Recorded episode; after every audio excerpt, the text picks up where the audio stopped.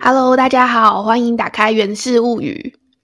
然后大家听到我今天的声音如此的沙哑，应该就可以猜得出来， 我今天来宾是郭郭，嗨，好久不见。大家好，我是跟原子有强烈时差对比的果果，我现在是晚上，他是早上，刚起床，天还没亮，我的一天要结束，他的一天才开始呢。 听起来好浪漫哦。对啊，远端情侣，好啦，那今天这一集的内容，这应该是旅行系列的倒数第二集。上一集其实是讲到我这趟旅程的一个重头戏，就是树屋的部分。姑姑听过那一集了吗？还没耶，我今天才看到你上新的音档哎，什么？这边可以宣传一下，如果大家想要锁定我的集数的最新更新的那一集的话，就是每个礼拜二台湾时间早上就会更新了。你频道名称是什么啊？频道名称是《源氏物语》，你现在还在问这么基本的问题吗？我在帮你宣传好不好，大姐？ 不是啊，因为你有时候叫源氏女，有时候叫源氏物语，对，，我的频道叫《源氏物语》，谢谢果果帮我澄清。不可气。上一集说完树屋之后呢，我们这一集就要进入这趟旅程的另外一个重头戏啦，是什么是什么？我不知道啊，我没去。啊？你不知道哦？哦我以为你有一直在实时发了我的动态，没有，就是策马特啦。听过策马特吗？没有哎、啊，你没听过策马特？嗯，马特洪峰你就听过了吧？呃，我是从你那边知道的。这是一样的来源就对了。好，对，但你总是听过阿尔卑斯山的吧？终于有了，有了，有，我听过。可是阿尔卑斯山不是山，它是山脉，嗯，所以马特洪峰就是这个山脉里面的其中一个峰。哦，就算没有听过马特洪峰，你也一定看过它。你知道为什么吗？我在你的 IG 线动看过他，不是在 IG 线动，从你小时候就看过它了，我在你寄给我的明信片看过他。没有吗？我的意思是说，在我去瑞士之前，你一定就看过它了。真的吗？哪里？哪里？三角巧克力，你知道吧？哦，知道。那个三角巧克力前面那座山就是马特洪峰，而且是长得一模一样，百分之百还原。所以那个巧克力是瑞士品牌哦。没错，它是一个瑞士品牌，好像叫 Toe Brown。那回到重点啦，反正这一趟旅行的重点，我们就是要去瑞士看山，所以我们就计划到策马特住两个晚上。你也知道，我们这次是开车去嘛，对，一般开车旅行的话，最大的优势应该就是很方便，时间就比较弹性。对，但是呢，策马特很不一样，它是这一趟旅行中唯一一个反而开车去不会觉得那么方便的一个地方。你知道为什么吗？为什么？因为没有停车场嘛，那个小镇里。很接近了啦，因为它不能开车，它是一个无车小镇。哦，欧洲人来搞这一套哎、对啊，很爱搞这一套，所以他所有车都不能开进去，只能搭火车进策马特。所以你们就要开去可以停车的最近的一个镇，再搭火车进去。我你很会跟的，没错，所以我们要开到它附近的一个小镇叫做 Tash，再从 Tash 火车站坐大概十分钟的火车进策马特，那也还好啦，十分钟。就还好啊。哎，停车费也不贵，一天就十几欧而已。好，那这边来一个抽问，紧张。刚刚说了策马特是无车小镇，那你觉得策马特里面是不是就没有车了？他可能有电动车吧？你好聪明哦！哦，真的哦。因为策马特出租车小镇是为了环境环保的原因嘛，所以说呢，只是汽油车不能进策马特，里面还是有电动车的，所以他们的电动车是官方经营的吗？应该是官方经营的吧，因为都长得一样，很像那种高尔夫球场的车，但是加了棚子、加了门的感觉，就很小台。嗯，了解了解。其实策马特不管怎么说还是一个小镇嘛，对，所以在里面的移动上也可以是搭公车移动，因为有些人可能不是住在火车站旁边，然后离那些缆车的地方有点距离的话，那移动上走路可能就到不了，所以它里面还是有电动公车可以搭。嗯，但我们主要还是靠步行啊，因为我们比较懒，所以我们就直接找一个走路可以到的一个住宿地。有工作就可以这样奢侈了，没错。然后我们到了车马特之后，一点时间都不浪费，就立刻搭缆车直接上山。马特洪峰有点特别的是，它是给你看的，它不是给你靠近的。就是像比如说去少女峰，少女峰的话，就是你搭缆车加火车，你会到的是少女峰的山顶，然后有一个瞭望台，你可以出去看到旁边都是雪。马特洪峰是你到旁边两座山的顶上去看马特洪峰，所以他是去观赏它，不是去爬它的。是它一定要很漂亮哦咯。真的很漂亮，多漂亮呢？我待会再说。然后我们这次的计划就是两天都去走步道，然后第一天排是一个比较长的步道，是那边有名的五湖践行步道。嗯，顾名思义， 有五个湖泊，没错， 就那个践行步道上会经过五个湖，但是其实说实话，我实际走了之后觉得，他说是五个湖，其实就是五个水池，才把它称为湖。 五个小池塘。没有啊，有两三个是大的，但是你几个都是很小，你就觉得，哎、这是湖吗？ 哎，不知道有没有要算进去？就觉得呃，这应该是一个吧，因为因为没有那个步道蛮长的，大概要走官方说三个小时，但我实际走了五个小时。 哇塞，走的时候也蛮累的，基本上湖就是一个指标，就类似 checkpoint 的感觉。你看到一个你就知道啊，还剩四个，还剩三个，懂哦了懂，五分之一、五分之二、五分之三了。就是那种感觉。所以你看到那个小水池，你就会很怀疑这到底是不是其中一个 checkpoint。那终点是哪？因为我不是运动咖，所以我们就是选择先搭缆车直接到山顶，然后从山顶直接走步道下山，这样感觉会比较轻松。其实还是蛮累的，终点其实就是山腰，那山腰之后呢？再从山腰还要再搭缆车，然后才回到策马特这个平地。嗯，所以也就是说呢，其实我们是要赶车 的，天哪，缆车是有末班车的，因为我们是下午到，我们想要把时间花挥到花挥，怎么就哪里怪怪的？花卉怎么开国语哦？发挥啊，发挥！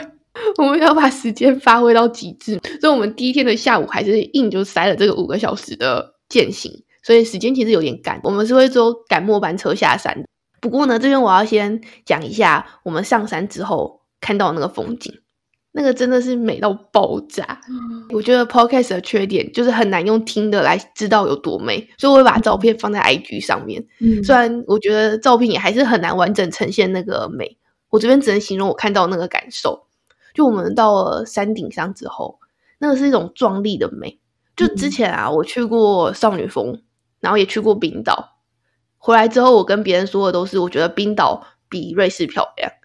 可是我这次去了之后，我觉得我错了。那是我还没去过策马特之前。哦，就是策马特这边的山是那种很阳刚的山，然后很有棱有角，很有辨识度，所以它像荣登你心中第一名美景。真的。然后那时候我走在步道上面啊，那个步道是这样了，它有一面的景色就是马特洪峰，你可以看着那嗯个很大的马特洪峰走。然后呢，步道另外一面的景色就是一个很大的冰河，很壮观的冰河哇。塞，好爽哦！没错，所以说一边走一边就觉得自己的心胸变得很宽大了。 什么事都可以原谅了。对，就觉得啊，我终于理解为什么那些在草原上长大的人，他们的心胸都比较宽阔，还有肺活量也比较好，因为那边空气稀薄。没错。哦，对，这边题外话我要插一下，就我觉得今年疫情啊，虽然就是影响大家不能出国旅游，很不方便，嗯但是我这次去马特洪峰却有一种赚到的感觉，怎么说？因为其实一般瑞士就是一个大部分游客都很爱去的地方，来自全世界各地，嗯但因为今年锁国嘛，整个欧盟是不不怎么让观光客进来的，嗯，所以这次我们去瑞士，几乎就只剩下欧洲本土游客。那你也知道，欧洲本来就是一个密度很低的地方，所以那里就是变得非常的不拥挤。哦，就是这次上山，就是真的很 peaceful，没声音，很宁静，然后可以完全感受到那个大自然的洗礼。这我觉得还蛮幸运的，可以看到山头，看不到人头。而且就是视野望出去是没有阻碍的，嗯，那再回到我们的五湖践行哦，走到最后，本来是一路下坡嘛，嗯，没有想到这段践行的最后一段路是死亡上坡。哇塞，天哪！那我们又要赶末班车，所以是真的不能忘。没有赶上车的结果是什么？你要不要猜一下？就你们要自己走下山，摸黑走下山。哎，你怎么知道？我本来以为是要想办法在山腰过夜，后来我朋友跟我说，还是有步道可以走下山，我觉得一的位都蛮危险的感觉。 哇，很可怕、啊。所以我是认真的，不想要错过末班车，我是一定要搭到末班车回家的。所以说，我在高海拔区域又再一次上坡跑步了。冲啊！干条命都没了，所以真的觉得大家都要留好足够的时间，不要在这种海拔高的地方需要再做到这种肺活量大的活动，真的不好。是不是你们太高估自己的体力跟耐力了？官方说三个小时，结果你们花了五个小时。没有，我就是预排了五个小时，因为有预排五个小时的关系，我们的死亡上坡那边的跑步已经没有到很严重的跑了，就是需要快走，但没有到冲刺的程度。那你们最后到达是还有留几分钟？有啊，嗯，最后提早了十五分钟到，那是因为我过度紧张，所以就逼迫大家跟我一起快一点。哦，然后后来到了还有十五分钟，就很开心，还在火车站前面拍照。那还好。对吧、还好。然后还有就是跟大家说，如果有一天要去的话，就是要做好你的鞋子可能会整个脏掉的打算。马特洪峰这边是石头山，嗯，路上的路都是属于砂石路，灰很大。其实我没有去别的地方走过步道、欸，诶，我不知道一般的就是步道是不是其实都长这样。去走步道一定要必备一个专门走步道的鞋啊，就是叫 hiking shoes 啊。它并不是说给你特地弄脏，但是它是给你在你践行的时候保护你的脚踝啊，或者是防水，比较紧密的包覆，不会受伤的那种专门的鞋子。哦，然后你脏了你也不会心疼，因为它就是专门走步道的鞋。所以你有 hiking shoes。有啊，我有啊，好好、哦，其实没有，我知道这件事情。除了这个之外，还有拐杖，不是吗？也不是拐杖，你像拐杖跟老人辅助杖那种。哦，那辅助杖，反正这个我都知道。所以我出发前有考虑过要不要买，嗯，但后来就是觉得算了，我就只去两天，有必要吗？所以我就是穿了一般正常的布鞋去了。可是因为你下坡辅助杖帮助不大，上坡比较需要，就撑你比较有用，下坡反而是累赘的感觉。哦，所以你有用过吗？没有，我没有用过，就是你就只有 hiking shoes，对我的设备没有那么齐全。跟我差不多嘛，因为我觉得只差一双鞋。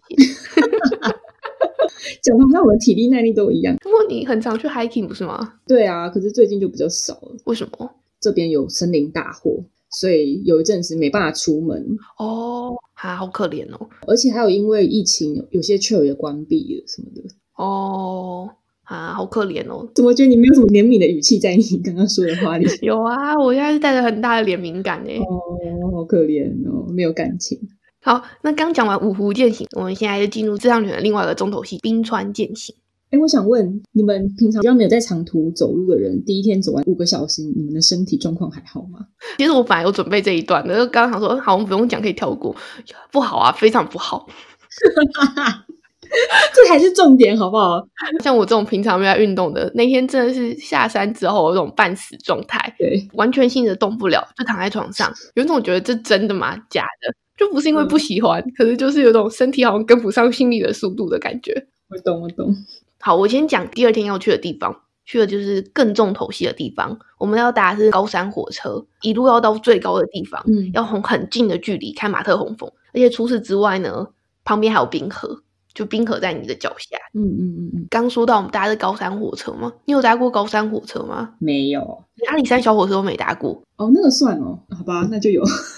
因为呢，我们这次搭的这个高山火车其实跟阿里山小火车是有渊源的。哦，是哦，怎么说？这一次我们上山这个火车呢，它叫做马特洪峰登山铁道，简称 GGB。嗯，它的终点站叫做 Groenegard，它是欧洲铁路露天的最高点。哦，有个欧洲之最，对，因为像我上次去少女峰，它那个铁路是室内的，到最后上山的时候，你是在房子里面，出来也只照个瞭望台。嗯，但是这一次这个火车它是露天的，欸然后它的火车也是完全就是裸露在外面的，感觉很没有束缚，就很辽阔的感觉。那它的海拔有三千零八十九公尺，嗯，你不说一下很高吗？哦，很高哎、 啊，还蛮高的耶，真的。对啊，三千零八十九，哎，三千哎，三千公尺哎、这一台火车可以开到三千多公尺的海拔。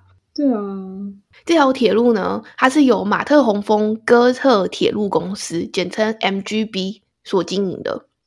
然后他们经营的这条线路，除了我刚刚讲的马特洪峰登山铁道 （CGB） 之外，还有另外一个就是有名的冰河列车。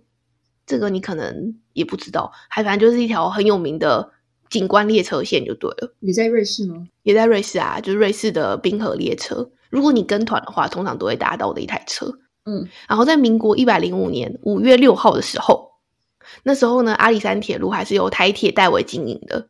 然后透过台铁的关系，阿里山的森林铁路就跟瑞士的马特洪峰哥达铁路公司签署了姐妹铁道合作。嗯，所以呢，现在如果你去策马特的话，你在策马特火车站是会看到一个告示牌的。那那告示牌上面就会有所有跟马特洪峰哥达铁路公司有姐妹合作的铁路公司，其中一个就是台湾铁路管理局，所以你可以看到台湾的标志在那个地方，你到那边有种台湾之光的感觉，而且没有大陆的哦， 只有台湾的。你有看到那个台湾的标志的？有，啊，就台湾铁路公路局的标志加台湾铁路公路局的名字，中文起来那个地方。好酷哦。很酷啊，就是他乡遇故知。现在分享完了台湾之光之后，我要继续讲我的步道的行程了。嗯，第二天去的这是冰河步道，其实是临时起意的，因为我们到了上面之后看到冰河觉得很美，然后其实这个步道难度是蛮高的，不在我们原本的计划里面。但是呢，又觉得冰河真的很美，很想去看，所以我们就还是决定硬冲一发。然后这个步道跟昨天五湖步道就很不一样了。五湖步道它那个是很宽的路，路很大条，嗯而且是那种比较惬意，边走边看山啊，边看河啊。然后我们今天的那个步道，它其实是离冰河很近的一座山，嗯，所以他们的石头类型是不一样的，然后也导致他们那边的路就是比较沙质、比较细的。沙池，冰河旁边会有沙池，它其实不是真的在冰河旁边啦，冰河在下面。哦基本上那个路是这样的，它很小条，是沙质的，然后它的左边是山壁，右边是悬崖，然后悬崖的下面就是冰河，不好踩嘛，不好踩，要很小心，因为它比较滑，它是沙嘛。我觉得最大的问题是路窄，而且嗯路窄，它一边是山壁，另外一边又是断崖，天哪，太可怕了吧！ 很可怕、啊，很小心的走。一边走一边觉得这个路真的可以就这样开放给一般民众走吗？ 就对啊，旁边完全没有护栏的话，感觉没有护栏，什么都没有，真的。然后我就一边走一边就是觉得有多少人摔下去哭。天哪！我想看那个 路，我之后会在 IG 分享影片跟照片，好啊好啊，那个路真的就是很断崖型。可是就算这么危险的路，我还是硬要走，因为它真的太壮观。我那个真的完全是被美景蛊惑心灵，不顾危险就是走它的了。冒着生命危险，我觉得这应该也没有到真的会死啊，因为如果真的会死，它就不会开放了。但是今天那个步道，它就是真的沿着冰河边缘走，嗯但它不是真的在冰河旁边啦，就是冰河是在那个断崖的下面，所以如果你真的摔下悬崖的话，你就会走到冰河边上了。捷径，对，真的在走的时候，你只是会觉得冰河离你很近，但它其实是在下面。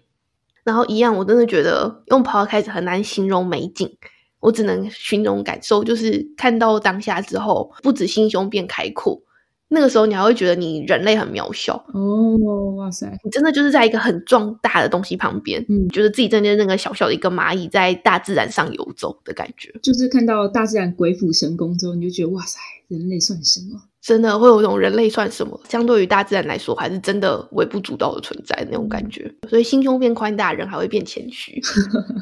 进化之旅，然后我还是真的觉得大家有机会真的要去看一下本人，这个冰河真的很美很美。天哪，想去想去，不过这边也要另外说一下，就是刚讲的这个践行路况并不是很好嘛，对，所以瑞士的践行步道不是一年四季都开放的，哦，一定的啦，他们冬天的时候一旦有积雪开始就不会开放，嗯，所以它一年中可以走践行步道的时间，好像就是从五月到九月吧，很短，就是夏天的时候它才会开放，其他时候都是不能走步道的。不然会有很没有人化的雪吧，应该蛮危险的。对，会很危险。就光我夏天一点雪都没有，我都觉得不是那么安全了。就不要说如果那边还有冰会滑的话，嗯，所以如果有打算要走步道的人，可能要安排夏天去瑞士。可是其实冬天的话又会是不一样的景色啦，所以就是要做取舍，或是都去。小孩子才做选择，我全都要。霸气虢虢。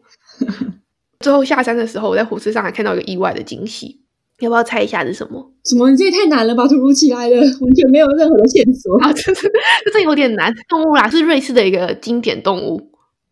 瑞士的经典动物，麋鹿、鹿之类的吗？我不知道。瑞士的代表怎么是麋鹿？麋鹿是北欧的东西吧？大雪怪， 什么鬼啊？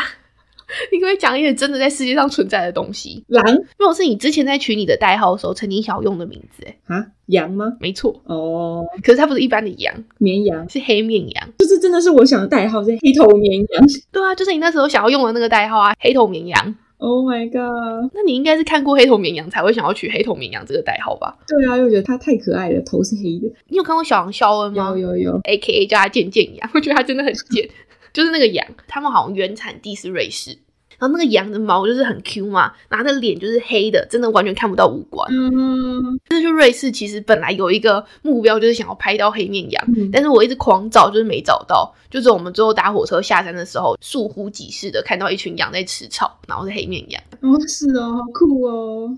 对啊，可是因为那个地方没有站，不能下车，嗯所以我就没有办法。但是真的，就算只是这样看了一眼，我也觉得是可爱到爆。他那个脸真的是黑到爆，真的是看不到五官哎、而且还一群在那边。对，一 Q。我虽然没有看到很多羊，但我主要看到还是牛，我看到超多牛。哦，真的、哦，野生的牛在那边吃草。瑞士的牛都是养的啦，哦，所以那个牛有一个很大的特色，我不知道你有没有看过，就是他们脖子下面会有一个很大很大的牛铃，哦，感觉就是阿尔卑斯山少女走出来的。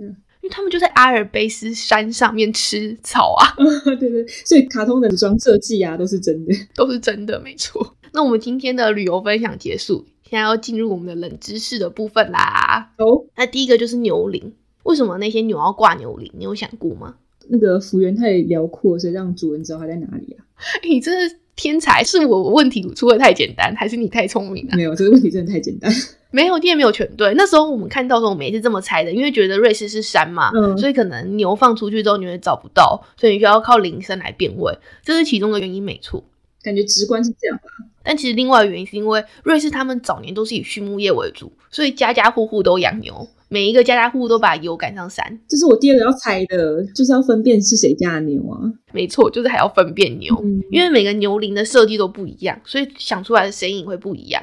所以既有不一样的声音，大家就可以分辨自己家的牛在哪里，然后把自己家的牛找回去。久而久之，它现在也就变成一个瑞士的特色了。所以你现在去瑞士观光，你就会看到纪念品店有在卖牛铃，大的小的都有卖。把它挂在你身上，让大家知道你是谁家的猴。可是，一般猴子是不受管束的。你以为猴子会给你挂铃铛吗？你想多了，我会挂你，我会拔掉。就是我那天在查这个的时候，还看到一个新闻，我觉得很有趣。 就是它其实挂这个牛铃，对牛来讲是很重的，那一个牛铃可能就两三公斤，所以其实不太人道。嗯，这个在瑞士出生的荷兰人，他就是觉得这件事情不人道，所以他就站出来说要废除掉这个牛铃。但其实瑞士人他们嗯本身是很有民族性的，他们觉得这是他们的一个国家特色，所以他们认为这样是在污蔑我们这个国家的特色，怎么可以说它不好？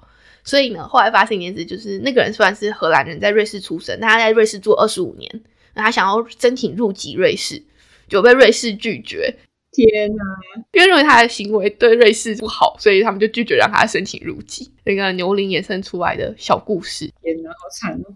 除了这个牛铃的冷知识之外，我们要展开正式的瑞士冷知识。就是上一集跟阿 尤有讲了一些些瑞士的冷知识，但瑞士其实这个国家冷知识非常的多，所以今天这一集的着重的冷知识点就会在瑞士上面了。嗯，现在第一个简单的，瑞士的语言是什么？哈， 不简单吗？瑞士语啊，瑞士语。这看起来你跟瑞士是真的不熟哎、看起来美国跟我都欧没洲去过。真的离得太远。法文法文对了，对了一个，什么？你是不是是不是还有什么图鲁鲁语哦？是不是看到摩洛哥的那个啊？哦，是， 所以我记错。我给你提示好了，你知道瑞士的地理位置吗？它的它的语言跟它的地理位置有关联性。意大利没错，意大利还有几个？你跟我讲一下好不好？还有两个其实，可是有一个你是永远猜不到的。 有一个太小了是吗？对，英文有吗？没有，德国德文，没错，然后第四个就是你觉得我永远猜不到，对不对？这样吧，我给你个机会，然后让你现在很大声的说出你猜出的那三个，然后我要把它剪掉，就感觉好像你很聪明的样子，你觉得怎么样？ 好好好好好，one two three，让这样子砰砰砰， 这样那、嗯好，你要猜一下瑞士说什么语言？提示是跟地理位置有相关性。地理位置，法文、意大利文、德文啊。哦，我记得还有一个，但另外一个好像不是地理位置，我就猜不到 了。好高没有，你 这也太靠背，给你机会，你也你也做的太靠背，怎么会这么靠背？好了，还有一个什么荷兰文荷兰文，荷兰离它太远了啊、没有这个你真的猜不到。这个是罗曼史语，啊，没听过。古代的瑞士人就是罗曼史人的样子，所以他们就是讲罗曼史语。刚讲这四种官方语言的分布，罗曼史语只占零点五 percent，所以是很少的。嗯，他们的德语大概占了六十二点八 percent，而且很有趣的是，一般国家如果有多个官方语言的话，一般是混杂在国家里面的。瑞士不是诶、欸他们的四个官方语言真的是划区域的，哦 就是有德语区、法语区、意大利语区这样。就是看看近哪里的。对，就靠近哪里那边就是讲那个语言， ，interesting。所以像德语区就是靠近东边的地方，比较接近德国，就是讲德语。然后法语就是在西边靠近法国，意大利就是在南边靠近意大利的地方。好酷、哦。那它的那它的什么就是告示牌啊，什么指标什么都是用什么语言？三种四种啊？这就是我要讲的第二个重点。他们这个划分的程度已经到一个程度，是你到那个区域，那个区域的告示牌就是那个语言，嗯不会有别的语言，就是那个区域的语言。所以如果你去德语区的话，你所有地方的标示，还有那边的人讲的话都是德语。然后你到法语区的话，那边的标示全部是法语，那边也讲法语。而且他们不同区域的人是有可能不会对方区域的语言的，嗯所以法语区的人可能是不会讲德语的，德语区的人可能是不会讲法语的。好特别。 有一个冷知识的点是，他们最主流的就是法语跟德语这两个语言嘛，所以他们还会合伙一起鄙视意意大利语区的人， 快乐的意大利人被鄙视，所以会导致那个意大利语区的瑞士人他们没有什么存在感，然后反而比较喜欢跟意大利玩。 但是呢，像瑞士法语区的人，他们不会觉得自己是法国人；德语区的人也不会觉得自己是德国人，他们都会觉得自己是瑞士人。就只有意大利语区，因为有一点点小小的被鄙视，所以他们反而比较喜欢跟意大利人玩。嗯，那进入第二个冷知识，毕竟嘛要讲一个国家，就从一些比较简单的地方开始下手喽。瑞士的货币是什么？瑞士货币 是欧元吗？瑞士不是欧盟国，它也没有加入那个经济。我知道，但如果不是用欧元的话，这样很不方便，对啊，它很不方便啊，它不是用欧元。那就是瑞士币喽。呃，好啦，那看起来你就是不知道了。 瑞士用的是法郎，哦，法郎哦，瑞士用法郎不是这一次的冷知识重点，重点是瑞士法郎的代号是什么 你说货币的代号哦 FRN 哎？FRN。最直观的 from 那我觉得你真的还蛮适合这个冷知识点的。要先讲到瑞士法郎的代号是什么，就要先讲到货币的命名的代码规则。你知道货币的代码规则吗？嗯不知道，货币代码规则是一个叫做 ISO 四二一七的东西，它由国际标准化组织所制定的国际标准。嗯 ISO 四二一七就有规定，货币的代码要由三个字母组成。嗯嗯嗯，前面两个字母呢是由 ISO 三一六六之一规定的国家地区代码，嗯第三个字母就是货币名的首字母。嗯所以举例而言哦，像台湾台币的代码是什么？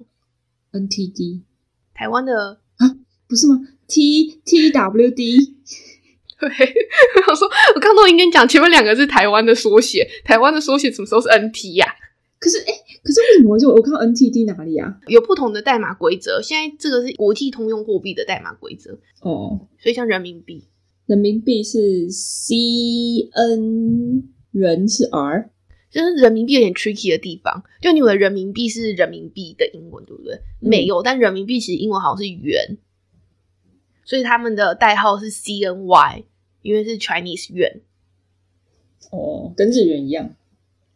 对，一样是元。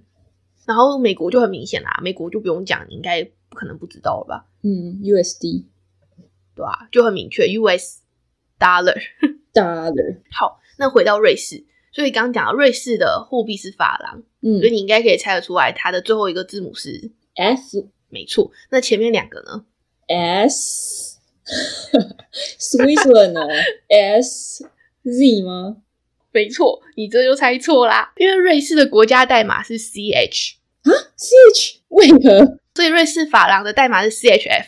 好，所以这要展开我们的下一个冷知识，就是瑞士国民的缩写是 CH 这件事情。嗯就是很出乎你的意料，因为你怎么想，Switzerland 或是它的德语叫做 Schweiz，感觉都是 S W 啊，为什么会是 C H，对不对？，没错，为什么？这就要回到刚刚我们讲的瑞士的国家语言这件事情了。嗯瑞士的官方语言有四个语言嘛，嗯，有法语、德语、意大利语，还有他们的卢什曼语。嗯那这四个语言，他们的瑞士的发音、名字都不一样，那就产生一个问题啦。他们应该要用哪一个语言作为他们名称的依据来决定他们的书写呢？嗯，不知道。大家都想要用他们的语言，可是没有办法得到一个统一的结果，所以他们最后决定的妥协方法就是采用拉丁字母的国家代号，也就是用拉丁文来代表他们的国家。他们认为这是最可以接受的，因为是他们所有语系的起点嘛，拉丁语。嗯，所以你现在看到 C H 其实是拉丁语的瑞士联邦，哦，简称 C H。怎么念？讲一下。这个我是有查到啦，但我真的不会念呢、叫做什么啊 Confederation Helvetica。我用 Google Translate 发一下好了， Confederatio Helvetica. 所以你现在听得出来，C 开头跟 H 开头的两个字母。嗯，所以最后他们为了让国民在命名上没有意见，就决定使用拉丁语了，是不是很意外啊？这个冷知识，你嗯，没错，想不到今天有没有觉得增长知识的感觉了？有。好，那再下一个，刚刚还记得我在讲牛的时候提到他们的一个移民，也有人想要申请入籍入不了籍这件事情吗？有，讲到这个呢，就讲一下瑞士的移民政策。我觉得瑞士移民也是很猛的，就一般国家，如果你想要移民的话，通常都要满足的条件就是居住在那个国家一定的时间嘛。对。但是瑞士呢，它其实虽然叫瑞士联邦，但它其实正确的名称应该叫瑞士邦联，它不是美国那种联邦制国家。像你在美国应该对联邦制不陌生吧？好像也还好哎、跟大家没什么。 反正那这样啊，你应该至少会知道是联邦制里面的每一个邦，它的权利是小于联邦的。嗯，但是邦联制国家不是的，邦联制国家的特征就是每个参与的邦，他们的权利跟联邦是一样大的，它并没有比联邦低。嗯这也是为什么上一次在跟阿尤录的时候，我们讲到瑞士是没有首都的国家，就是他们是邦联制国家，所以每个邦他们都不认为任何一个邦里面的城市可以代表瑞士整体，所以他们才会改用联邦城市来代替他们首都这件事情。嗯，但也因为这样，所以如果你想要移民瑞士的话，你要满足的条件，除了你要在瑞士居住十年之外，哦，而且你还是必须在同一个邦住十年。如果你离开了那个地方的话，你的十年要清零计算。哇塞，再下一个提到瑞士，你会想到什么？瑞士在军事上面的话，中立国，没错，瑞士是个中立国。但那为什么瑞士可以当一个中立国？你有想过吗？ 嗯，不知道欸，他可能在大国之间就是变中立国吧。没有。其实一般而言，一个国家要当中立国，它其实有一个条件一定要满足，就是它的军事要非常强。哦，好像有听过所以。其实瑞士能当中立国，原因是因为他们的军事实力很强。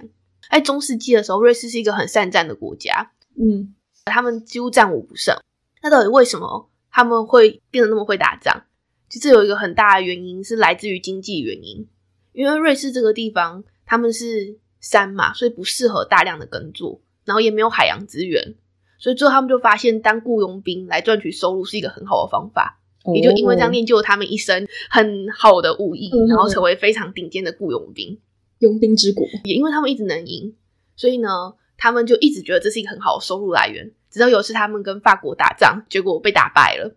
然后那一次打败之后，他们发现他们赔了很多钱，然后国土也受害的很严重。从此之后，他们发现了新的世界已经开始有火炮了，以前的这种雇佣兵用大刀、长矛硬战是赢不了了。嗯，所以他们就觉得，那他们不要再有战争了，所以他们就决定成为一个中立国，希望可以再也不要参与任何的战争。哦，原来如此。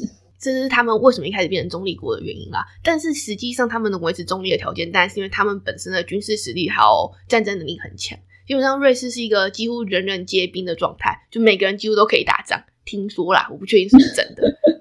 他们人民就是很强悍，而且瑞士的雇佣兵就是从自古以来很有名的欧洲第一。那这当然就要带入下一个冷知识点了。嗯，提到瑞士的国民那么强，就要讲到一个，你知道梵蒂冈的教皇卫队吗？不知道。梵蒂冈专门保护教皇的那一群人叫做教皇卫队，其实你就可以把它当成教皇的保镖，他们就是负责保护教皇的人身安全。哎，你那时候有去过梵蒂冈吧？呃，有有。梵蒂冈门口不是有那种穿的很鲜艳的衣服的，看起来像古代衣服的人站在门口吗？呃，有。那就是他们的教皇卫队，他们到现在还是穿着文艺复兴时期的波状服装，而且会手上拿着长矛佩剑。好复古。最酷的点是，你要成为教皇卫队，你要满足一些条件。我讲一下这些条件有什么。第一个要未婚，就还没结婚；第二个你要是天主教徒，到这里都很合理嘛。呃，蛮合理的。第三个，你的年龄要介于十九到三十岁之间，所以这种年轻的可以当。嗯然后身高至少要要有一百七十四公分，嗯，要有高中毕业。还有剩下两个条件，一个是你要完成瑞士军队的基本训练，并获得良好的行为证书。你听到关键字了吗？所以瑞士有专门训练这种课程是吧？不只是这样，它最后一个条件是你必须要是瑞士的男性公民。啊，所以没错，如果你要当梵蒂冈教皇卫队的话，你必须要是瑞士人才能当。天哪！所以那些人都是瑞士人哦。没错，那些人都是瑞士人，但是为什么为什么只有瑞士人可以当呢？因为梵蒂冈反战吗？ 我不知道，随便讲。其实这跟刚刚讲到瑞士的以前最一开始是雇佣兵这件事情是有关联性的。哦，所以以前传统就是瑞士人哦。没错，因为中世纪的时候嘛，就有就有就有教廷了，然后那时候教廷就会请雇佣兵来帮他们保护他们的教皇，那嗯时候他们请的就是瑞士的雇佣兵。哦，然后这个瑞士雇佣兵就是骁勇善战嘛。后来欧洲产生了宗教改革运动，所以有一些改革派人物就要去攻打教廷。然后在这个情况之下呢，就只有这一群瑞士的雇佣兵在那边要保护教廷。那他们就以非常悬殊的战力的差异，竟然还有办法打赢，然后保护了教廷。所以从此之后，教廷对于瑞士雇佣兵就有很强烈的信任。也自此之后，他们就决定把教廷卫队全部改成瑞士的卫队。那他们认为，就是这些瑞士雇佣兵的忠诚度够高，而且他们的战斗素质也比别国的士兵还要更好。所以从此他们就觉得这是优良严选，就只用他们了。原来如此。好啦，那今天的节目就到这里结束啦。那记得哦，如果听到这里喜欢这个节目的人要干嘛？要干嘛？要干嘛啊？要干嘛？跟我讲。天哪，你今天你一定是很久没听我的节目了。呃，我要要订阅，然后留言加分享，你是第一个全对的人呢。是之前他们都会吧讲的什么订阅、按赞、加分享啦，有的没的。没错，就是订阅、留言、加分享，对吧？天哪，我才是你忠实观众，好不好？真的哦。是我错，是我错了，对不起。好啦，那就到这里啦，大家拜拜。大家拜拜。